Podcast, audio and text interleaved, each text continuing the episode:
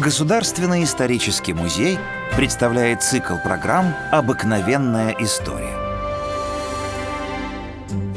Блестящий аристократ Феликс Феликсович Юсупов был потомком древнейшего рода. Красавица-матушка Зинаида Николаевна до Феликса родила троих мальчиков, двое из которых умерли во младенчестве.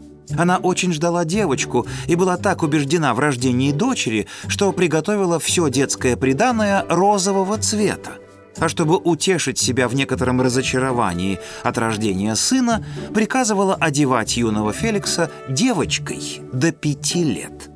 Сам он впоследствии отмечал, этот каприз матери не прошел без влияния на формирование моего характера. Нисколько не уязвленный, я находил в этом повод для тщеславия. На улице я обращался к прохожим «Полюбуйтесь, какая хорошенькая малышка». Время шло, братья Николай и Феликс подросли, подружились, вели беззаботную светскую жизнь, проходившую зачастую в кутежах и забавах. Однажды веселая компания решила завершить вечер у цыган. Феликс был юн, носил форму гимназиста, и вход в ночные заведения ему был строго запрещен. Отправлять его домой в этот веселый вечер никому из товарищей не хотелось. Тогда им пришла в голову мысль переодеть его женщиной. Феликс был хорош собой, изящен, легко двигался и в женском костюме оказался неотразимым. Вечер прошел прекрасно, а возможность быть разоблаченным только придавала остроты ощущениям. В своих воспоминаниях Юсупов признавался, «Тогда я понял, что мой маскарадный костюм позволяет мне пойти, куда вздумается». С тех пор я начал вести двойную жизнь. Днем был школьником, а ночью элегантной женщиной. Феликса Юсупова в образе очаровательной мадмуазели видели многие рестораны и кафешантаны России и Европы. Парижский триумф окрылил Феликса, и, вернувшись домой, он решил выступить на сцене модного петербургского кабаре «Аквариум». Через много лет князь вспоминал – я явился к директору аквариума в женской одежде и продемонстрировал свой репертуар. Директор был очарован. Мне заказали платье голубого тюля с серебряными блестками и головной убор из страусовых перьев.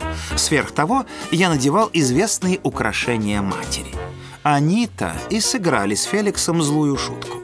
Несколько вечеров прошли прекрасно, но однажды друзья родителей узнали в певичке сына Юсуповых по сходству с Зинаидой Николаевной и по семейным драгоценностям, которые Феликс не применул надеть на себя в тот вечер. Случился скандал, который отрезвил любителя переодеваний.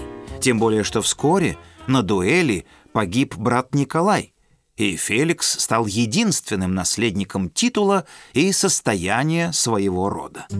Княгиня Зинаида Николаевна очень волновалась за своего теперь единственного сына и успокоилась только тогда, когда в феврале 1914 года он женился на красавице Ирине Александровне, племяннице императора Николая II. Охваченный новым чувством, я понимал бедность прошлых своих приключений я, наконец, нашел эту совершенную гармонию, являющуюся основанием всякой истинной любви, писал князь о своем чувстве в воспоминаниях. Приходите в исторический музей, и вы узнаете о героях наших программ гораздо больше интересных и удивительных фактов. До новых встреч в цикле «Обыкновенная история».